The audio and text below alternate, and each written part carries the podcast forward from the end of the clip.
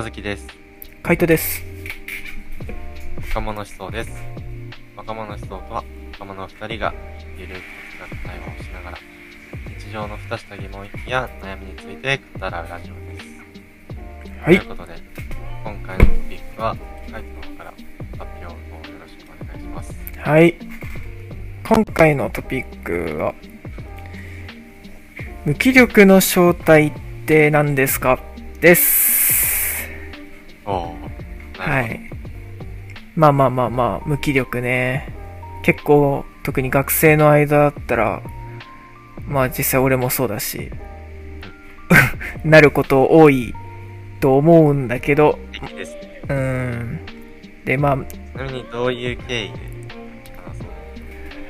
いや、なんか、たまたまね、またこれも記事の流れなんだけど、あの、なんか、日本赤十字社が、こう、ある調査をしたっぽくて、で、なんかその調査の内容が、コロナ禍、まあコロナ流行ってた、流行ってたというか今も流行ってるじゃん。で、それによって、若者の気持ちがどういう風に変化してるのかっていうのを、まあ、なんか、若者って言っても、なんか大学生とか、高校生、あ先生とかでも分かれてるっぽいんだけど、で、なんか見たときに、こう、無気力を感じてるっていう人が、高校生でも大学生、まあ大学院生でも、約2人に1人の割合で無気力を感じてるっていう人がいるっていうのが分かったのね。でもさ、2人に1人だよ。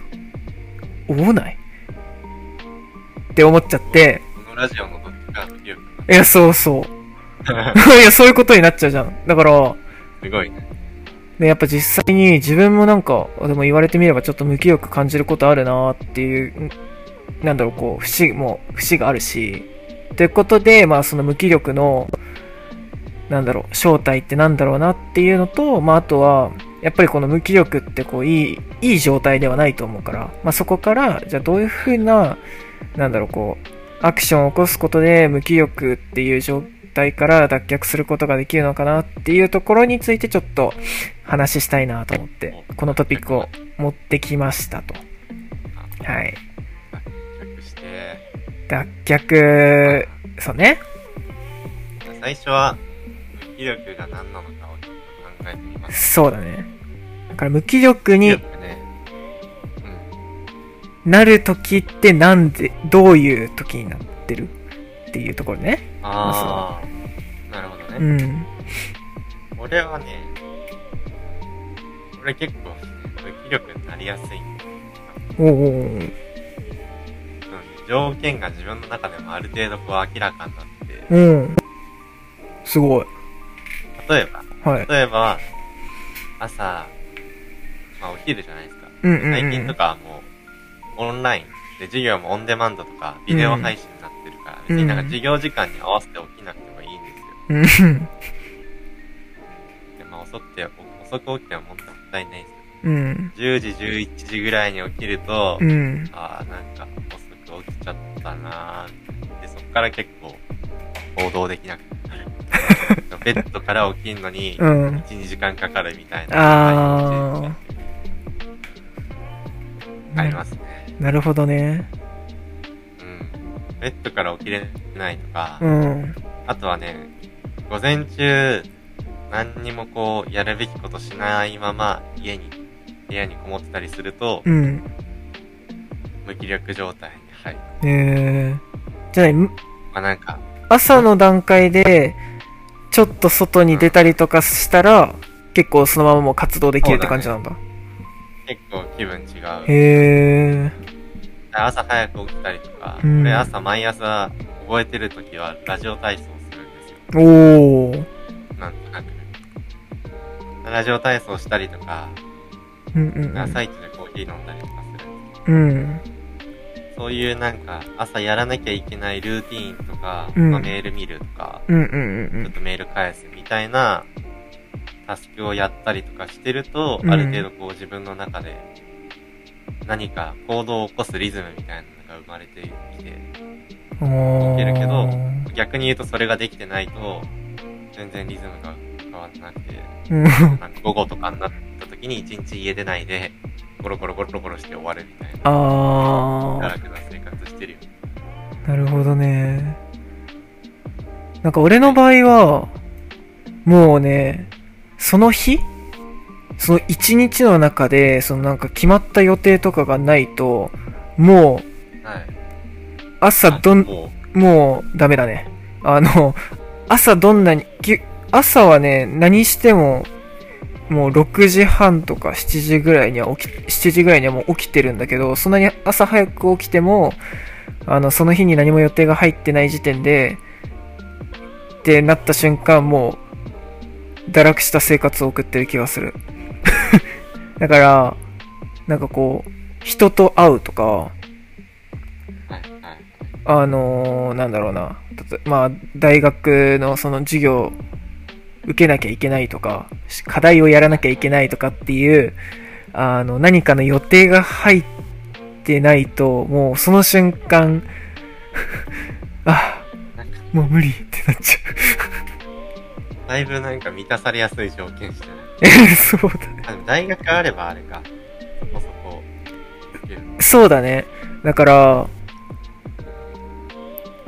でも、なんかオンラインだっうん。たじゃん、ほとんど。まあ、最近だったらね、対面とかも戻ってきてはいるからあれだけど、ついこの前までオンラインだったから、もうなんかね、やっぱりなんかその、なんだろう、何かを、何か、何かやるっていうその行動のスタートが、なんか、後になればなるほど、あの、もう、無理ってのは俺も、なんか同じようにあるかも。もう無気力状態になっちゃう気がする。だからなんかそういう意味では結構あれなのかな、こう。何かのそそのリズムを作る、なんだろう、そのリズムを作るための何か、何でも一つ行動を起こすっていうのが、こう、無気力脱却の一つのこう、あれなのかな。で、なんかい、うん。いや、今なんか共通してあったのはそれなのかなって思ったけど。た。そうだね。うん。結構、俺の中での無気力のイメージは、うん。人生ゲームとかって、あの、ダイスというか、うんルーレット回して、こう、動けるマス決めるじゃん。うん。あれが極端に少なかったり、ゼロだったりする状態な感じがしてる。あ、進んでないってこと？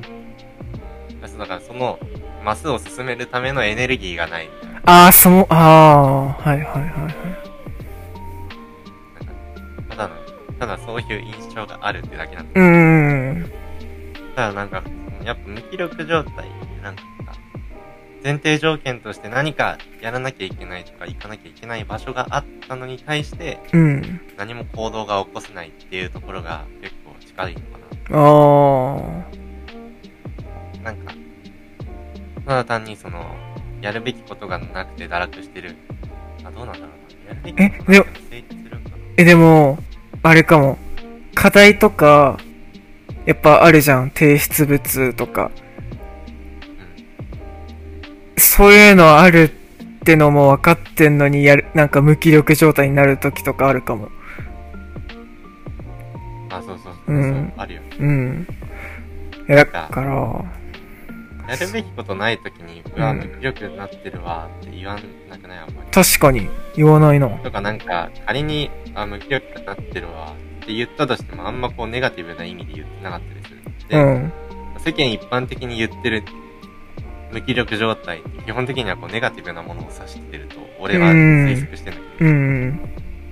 そのネガティブな無気力状態のパターンってなんかやらなきゃいけないこととか、うんやりたいことがある程度こう頭の中にあるんだけど何もできないみたいな状態なのかな。うん。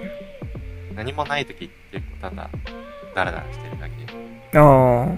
確かになん。かダラダラしててもうん。許されるみたいなそうだね。の時って、うん。まあ、こんななんか、無気力ってイメージと直接的にあんま結びつかないのかな。うん。そのなんかやらなきゃいけないことができない、できる、するための気力がないことに対する後ろめたさみたいなのがちょっと、まあ無気力感みたいな言葉に現れてる。確かに。そうだね。そうだね。うん。ダラダラは確かに無気力であるけど、なんかその、多分、こう、世間一般がイメージしてる無気力とはちょっとまた違うな。と。逆に言うのとは違う。うん。そうだね。そうだね。そこら辺は結構共通してるような気がする。うーん。なんか、そうだね。それを、無気力状態を多分、脱したいって思ってる時はう、ん。どういう、どういう状態なんだろうな。気力？なんか、いや、俺らも言うけど気力状態脱出したいわ、みたいなこと言うじゃん。うん。それがなんか、本質的にどういうことを意味してるのかな。あ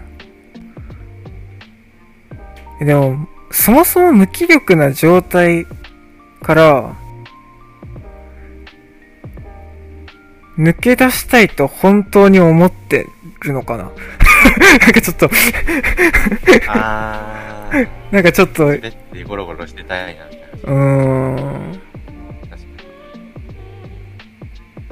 ていう、やっぱなんだろう、そのダラダラしたい欲があるから、とかも。に。ダラダラしたい欲と、なんかやらなきゃいけない義務感の葛藤が、無気力あー、そうだね。出してる可能性が高い。さっきの言い方を多分もっと細分化というか細かく言うとすれば、うん。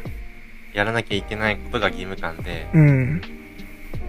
それができないこと。うんつまりはそれができなくなるぐらいの、なんていうの、やりたくない、うん。ダラダラしたままでいたいみたいなうん。欲望が戦ってる状態なのかもしれない。ああ、そうだね。確かに。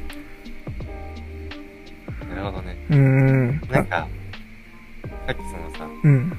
俺らがじゃあ、普段日常会話で、うわ、無気力状態脱出したいわ、みたいなこうん。と言ってる時ってどういう時なのかなってちょっと考えてたんだけど、うんうんうんそういう時ってなんかやっぱ、やらなきゃいけないことが見えてない。やらなきゃいけないことと、うん。うん。でもダラダラしちゃうみたいなとこしか見えてないから、うん。その無気力状態脱出したいわって言ってるだけで脱出できないのかなって思った。ある。ちょっとね、ん？どういうこと？だ難しいと思う。要は、うん。最初の話でさ、うんもしかしたらじゃあ、その、自分のその、人生ゲームの行動力ポイント稼ぐために、うん。ちっちゃいことから始めて、自分の中でその行動するためのリズムを作んなきゃいけないのかもしれないみたいうんうんうんうんな。で、その、無気力感っていうのが思いついた時にう、ん。やらなきゃいけないことが思いつくわけじゃん。大学のし、課題とうん。か、そうだね。論文の資料を読むとか、うん。仕事するとか、うん。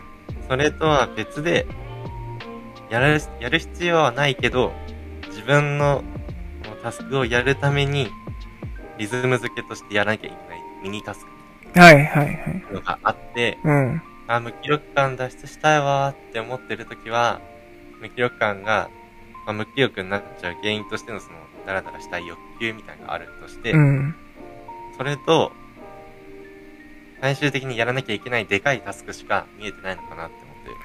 あー、なるほどね。中間の小さいタスクの重要性うが、ん。その時には見落としてるから、結局なんか、あ、無気力感脱出したいなってうんうん。言うだけで、最終的に解決に至らないのかなって思う。あー。と遠くのご、遠くのゴミは見えてんのに、なんか近くのゴミ見えてないみたいな。そこの近くから拾えばいいもの。あー、なるほどね。はいはいはいはい。確かにそうだね。そうだわね。、なんか、ね、安易に言いがちじゃん。うん。だるいわ、そうだね。やる気を金は、みたいなこと言うとき、うん。やらなきゃいけないなっていうのがこうあ、脳裏にこうあって、それって大体こうでかいタスク。うん。でもなんかそれをやるために多分ちっちゃい頃から多分、ちっちゃいことからやんなきゃいけなかったんだなっていう。うん。確かに。なんかすっ飛ばしてやっぱやろうって考えちゃうからね。で、それで、で、そこで、よりなんかこう、そのなんかでかい壁というか、なんかこう、本当にね、でかい壁を感じちゃって、うわ、これ乗れ、乗り越えられねえわ、みたいな。確かに。うんあ、。そうだわ。いきなりでかい壁の前に立つから、うん。あもう無理だ、できねえ、みたいなので余計、その、ダラダラしちゃう状態が続くんだわ。そうだね。ちっちゃいことから始めて、要はこう、そのでかい壁を乗り越えるための、ちっちゃい段差から登るみたいなそうだね。状態から始めて、あ、この高さだったらワンチャンジャンプすれば手届くわ、みたいな状態までうん持っていかないといけないんだ。そうだね。だ階段を作っていかなきゃいけないんだね。こそうだね。う。うん。確かに。まあ、って言ってもまあ多分やるの難しいんだけど。難しい。だだから、そまず、その無気力の状態になった時はもう、まずそ、じゃあその行動を起こすために何しようと、っていうところから考えればいいってことだよね。だから、そそれこそ、ちょっとそのに出るとか、わかんないけど、それは人によってそれぞれだけど。うん。でもさ、ちょっと、ちょっとさ、あのーうん多分これはこれでそのパターンがあると思うんだよね。そまあ今の、はいなんだろう、その、そもそも、その、タスクとかさ、もうそれすらもないっていうパターンもあると思うんだよね。ああ、た、ただただ、ダミングソ。そうそうそうそう。ああ、なるほどね。さっき、最初にちょろっと触れた、やることないけど、ダラダラするみたいな。うん。なんかその、確かに、ある。まあ、ある。で、最近あんまないし。夏休み中とか、結構ある。うーん。なんか、なんだろう。はいそのコロナ禍になって無気力な人が増えたっていうのを見たから、コロナ禍である程度閉鎖的になったじゃん。その家から出れないし、うん。みたいな。だから、なんかその、例えばその、なんかそう考えるとなんだろうな、こう、今のそのミニタスクっていうところともちょっと関連してくると思うけど、例えばその、学校に行くとかさ、めんどくさいけど、その学校に行くっていうその、学校に行くの段階の時点で俺はそのミニタスクなのかなって思った。なんかその、授業に行くのめんどくせえとか、なるじゃん。でも、そのじ、学校に行くっていう、その、行くためにこ歩かなきゃいけないじゃん。まあ、行動しなきゃいけないじゃん。その行動が、なんか自分でその階段を作っていて、で、はい。こう、それで結果的にその無気力な状態から脱却できてんのかな、みたいな。でも、もうそもそもコロナになってからは、その学校に行く必要もなければ。家から持てることもないみたいな。だから、ミニタスクっていうもの自体も、なんか、作れないみたいな。だから余計に無気力な状態のままで、こう、っていうのが多いのかなと。だから、あ自分自身で、こう、で、学校に行くとかって、なんかその自分で、なんかこう、作ったミニタスクじゃなくて、どっちかっていうと、その環境的要因で作られたミニタスクじゃん。だって、ね、学校に行くためには、例えばね、電車乗んなきゃいけないとか、バス乗んなきゃいけないって別に。押し付けられて。そうそうそうそうそう。だけどなんかこう、それこそコロナになって、そのじ授業とかがオンラインになってとかっていう、その切り替えってもうなんかあ新しいミニタスクを自分の中で決めなきゃいけないみたいなところあると思うんだよね。だから、それ、プロになってミニタスクやんなくていいもん。そう。今の生活のさ、ミニタスクって別に、朝ラジオ体操しないからって別に俺損しないもん。うーん。さすがになんかこう、健康的なあれはあるかもしれないけど、そんななんか、目に見えてなんとかする。だって学校とかってさ、うん。電車乗らなかったら遅刻して出席できなくてチェックついてくる。うん。いや、なんか本当に、本当の意味で自立性みたい求められる。いや、そうだね。だから、それをなんかこう、いかに人間的理解とか、欲望を使って自分をコントロールするじゃないけど、うん。っていうところが結構なんか、こういう生活の肝なところの気がする。うんうんうん。俺、ミニタスクも結構だるいなって思う時ある。ああ、ちょっとね、わかるよ、でもそれは。わかる。そう、もうミニタスクすらもだるいみたいなね。起きんのもだるいもん。うん。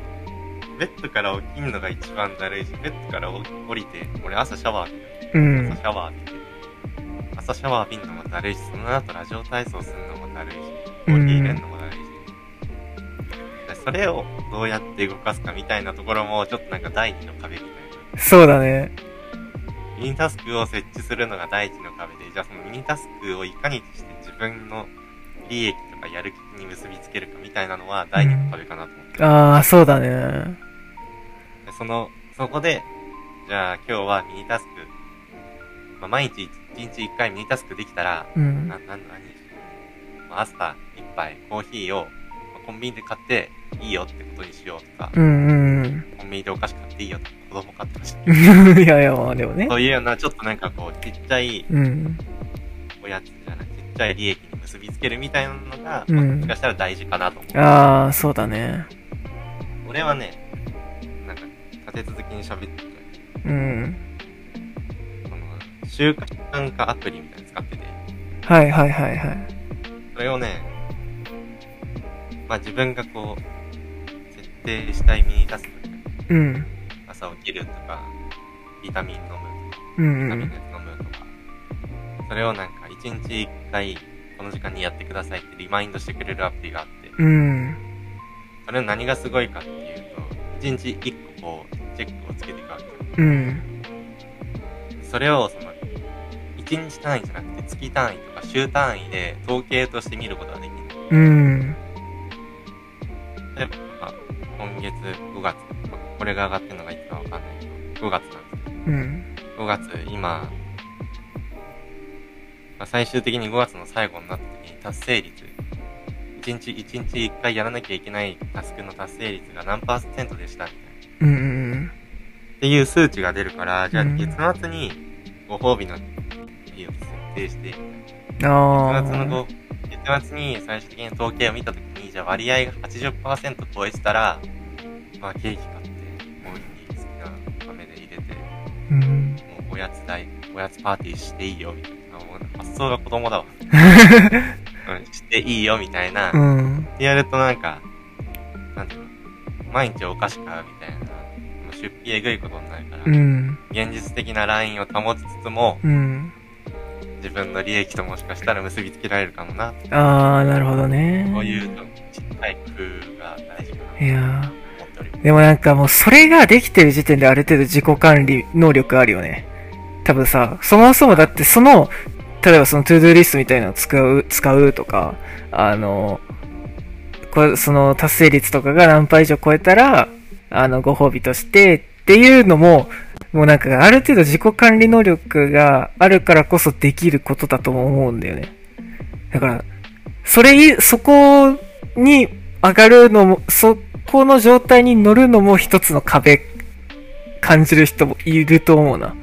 俺そこまで細かくできない。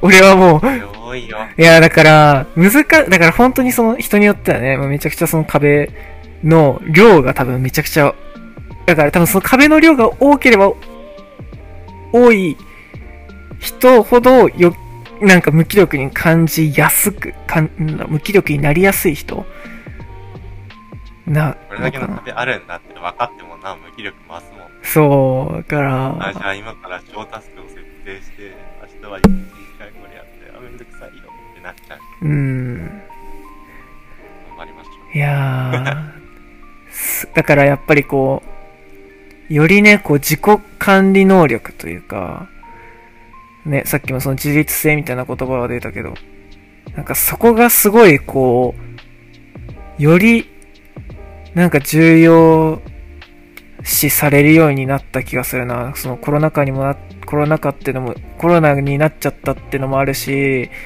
で、その今回そのそれによって無気力な人が感じてる人が多いっていうのも見て、改めてやっぱりこうなんか、自分を管理するっていうのが、意外とやっぱり環境によって自分は管理されていたんだなっていうことになんか気づいたというか、前と義務みたいなのが押し付けられて成り立ってたみたいな。うん。だからいきなりね、だからこうコロナによってその義務感からなんかこう、いきなり自由にの身になっちゃったみたいなさ、感じじゃん。だけど、いざこうなんか自由の場に放たれたところで、なんか、やっぱりなんかこう、何？環境的なその義務感を、あ、なんだろう、外側から与えられた、だっていうのは、まあ無意識に感じ、無意識だかだったから、それがこうなんか、なくなった時に、いざじゃあ自分何していいかわからない、みたいな状態に陥ってる人が無気力になっちゃって、みたいな。だからこう、まずはこう、自分の中で、こう、ミニタスクの部分だったりだとか、っていうのを、やっぱり自分で、こう、自分を管理していくっていうところを始めるのが、無気力脱却への、こう、なんだろう、する、あれなのかな？うーん。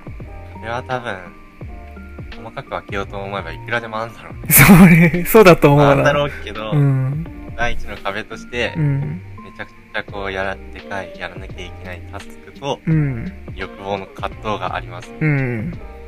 ただ、そこだけ見えてないといつまで経っても乗り越えられないから、うんまずはこう第二の壁を、第二の壁、あるいは土台うん。を自分で設定するところから始めなきゃいけなくて、うん。ちっちゃいタスク、早起きするとか、シャワー浴びるとか、うん。